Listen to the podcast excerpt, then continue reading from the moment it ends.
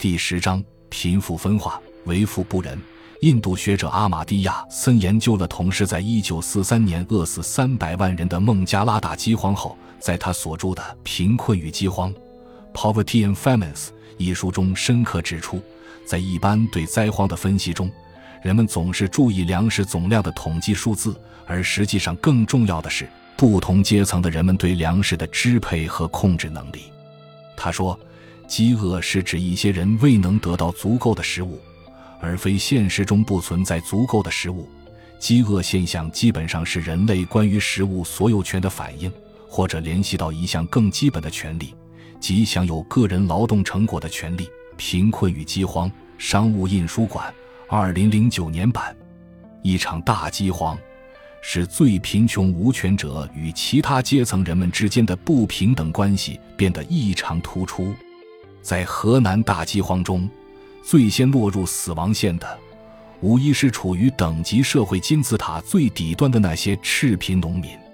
王云生在《看重庆，念中原》中就对比了河南和重庆的巨大地区差异，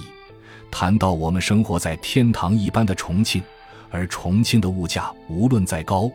总有那些豪商巨富具有满不在乎的购买力。张仲鲁回忆起一九四三年，正当河南灾区饿殍遍野之时，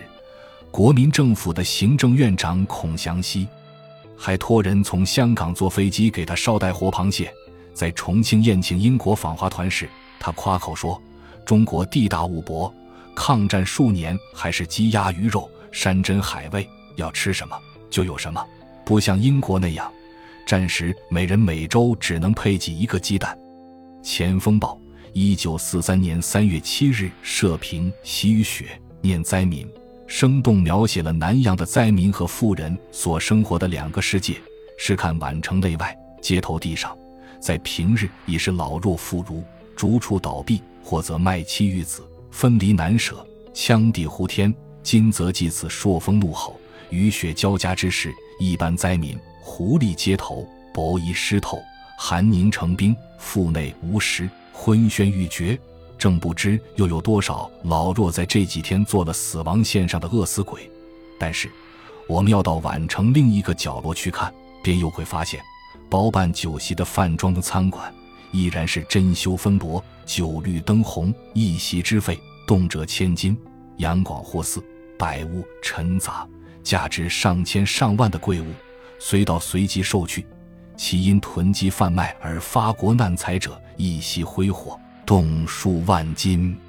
这些不在常人视线之内。这又是一个什么世界？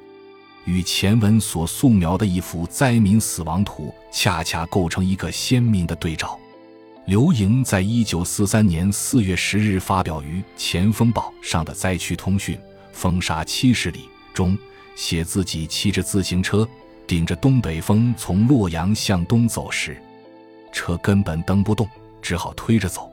这时他看到洛河中从东向西来的船只，产生了这样的感慨；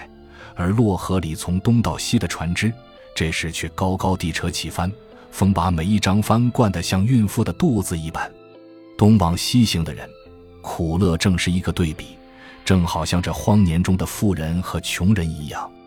穷人们在这时候卖了家具，卖了衣服，卖了田地，卖了妻子儿女；而那些殷商富贾和乡村的高利贷者，却趁这个时机用囤积、用阎王账，巧妙地把别人的衣服、田产、妻子、儿女都夺到他自己手里。刘盈在《油锅里的钱也得用》《微笑的胖子》等多篇通讯的段落中，刻画了囤积居奇者和高利贷者的嘴脸。打灾年间，灾民卖一亩地只能换十几斤粮食，富商巨贾趁机大肆收购田地，卖收后，这些田地不仅每亩有一百多斤粮食的收成，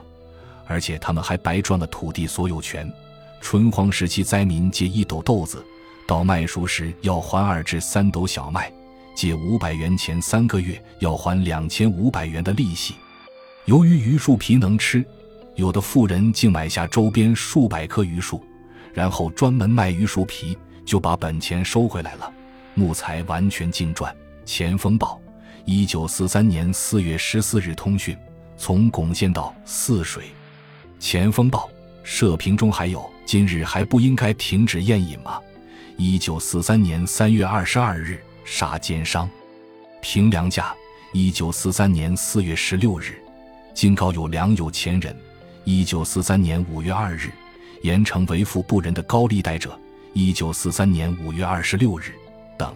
从中都可以看到富豪奸商在大灾荒中如何见死不救、囤积居奇、大发国难财的事实。河南灾民不但得不到政府救济，反而遭到为富不仁者变本加厉的剥削。贫富两极分化，更加速了灾民的死亡。感谢您的收听，本集已经播讲完毕。喜欢请订阅专辑，关注主播主页，更多精彩内容等着你。